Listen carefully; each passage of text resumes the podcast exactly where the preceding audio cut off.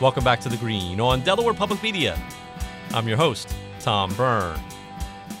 A new exhibition, Every Leaf and Twig, Andrew Wyeth's Botanical Imagination, is now officially open to the public at the Brandywine River Museum of Art. The exhibition centers on Andrew Wyeth's interest in plant life, and most of the 40 watercolors and drawings on view have never been exhibited before.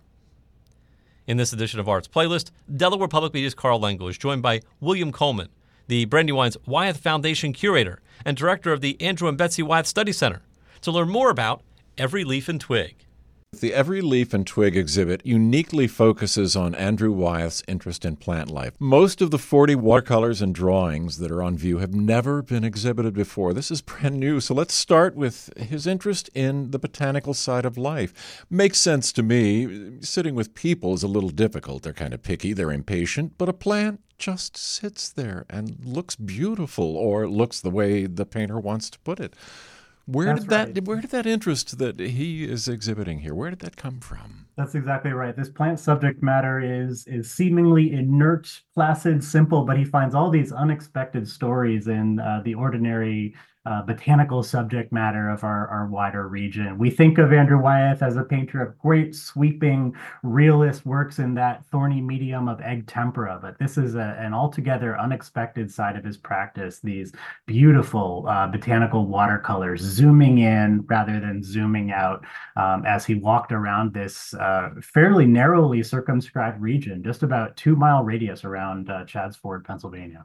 In his career, when did this come? Was this over the entire span, or was it something that he just kind of went into a bubble and went, "Wow, this is I'm going to work this for a while"? It's a good question. We found that this really spans his whole career, um, and it goes in many different directions. Um, these individual specimens of plant life provide inspiration for any number of projects. Some end up taking life as uh, a life-size uh, tempera painting hanging grandly on a museum wall somewhere. Others never found an afterlife beyond these um, sheets of paper we're putting on the wall for the first time. Uh, they seem to have come out of his fundamentally pedestrian practice, walking this landscape, coming to know it deeply, coming to know the trees and plants of the region intimately over uh, the cycles of the natural world. Obviously, there's a regional kind of focus because that's what grows in the area. But were there specific plants within that, trees maybe that he, or, or flowers that he was drawn to um, over and over again? One thing that has come out of uh, consultation for this project with our colleagues in the Brandywine Conservancy, the other half of our organization, has been a recognition that he was drawn to plants that uh, exhibit an interesting phenomenon, a word I'd recently learned, marcescence. Marcescence is when a plant retains its leaves into the winter. So he was drawn to things like the beech tree that hold on to their crinkly brown leaves into the, the dry, cold time of the year and have this shimmering, interesting surface. Um, another that comes up often is corn. Ordinary corn stalks turn out to be a really fascinating and rich subject for him. Uh, one of my favorite things in the exhibition is this illustrated letter to his mother and father in law, in which he, over six pages, walks them through the way this unusual brain works responding to dry, dead corn stalks in November just before Thanksgiving, and ending up at a vision of knights on horseback with banners fluttering in the breeze. It's really fascinating. The paintings tell stories. Uh, he was very good at this. Let's talk just a little bit about the exhibit and work our way through it, kind of the stories that we're going to see as you go through the exhibit our subtitle um, goes right to that point you're making, Andrew Wyeth's botanical imagination. And we are on a mission here at the Brandywine to challenge received wisdom about this beloved artist of our region. One bit of baggage that many of us carry is that Andrew Wyeth was really realistic, very good at painting what he saw. And I think we underestimate the extent to which he was a visionary and a poet in paint, um, driven by this really original mind uh, and, and creativity learned at the feet of his dad, the, the famous artist N.C. Wyeth. Um, that imagination drives all he does, and we see that on the walls of this show. an apple tree, um, skunk cabbage, a plant called uh, Jack in the Wood.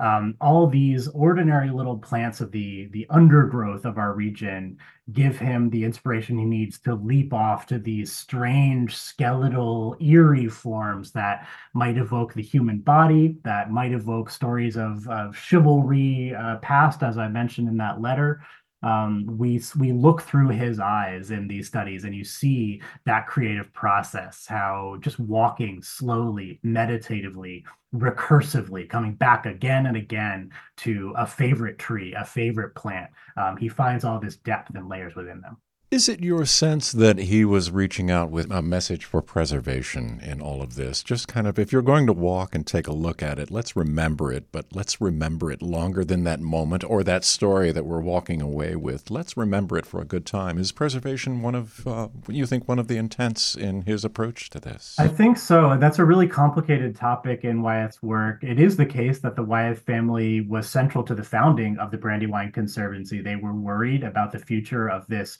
fragile ecosystem as development pressures from Wilmington and Philadelphia encroached on us somewhere in the middle. Um, there is that impulse that, to um, preserve this this ecosystem uh, as he enjoyed it. Uh, and I think there's another layer here. And one of the things that inspires this exhibition is looking back at the subjects Andrew Wyeth captured as they are being impacted by severe flooding and ever more extreme weather. Uh, the Brandywine flood of uh, September 2021 is always on our minds here. Um, some of those trees and plants he painted on the bank of the Brandywine Creek uh, were impacted by that event. And so he captures a moment in time. He gives us a model of attunement to the natural world around us that I think will be important going forward. It sounds like every leaf and twig is a very appropriate name because we're considering every leaf and twig in this. Yeah, there there is that uh, unexpected honing in on the humble subject matter, one ordinary branch, and he finds this infinite variety of form and pattern, interesting compositions in those things we might otherwise overlook. And I should mention the the source of our title there um, is the influential book Walden by Henry David Thoreau. The the family legend goes that Thoreau was born exactly 100 years to the day before Andrew Wyeth, and so the two men were cosmically linked in the way they inhabited the natural world and came to understand its its fragile rhythms intimately. Tell us a little bit about making the choices, and particularly because you have new things that a lot of the public have never seen before the listeners to your program are in the driver's seat in our region for a really exciting new era. Uh, the Brandywine has been entrusted with this 7,000 object collection of the Wyeth Foundation for American Art. This is the private collection of the family, uh, most of which has never been seen publicly before.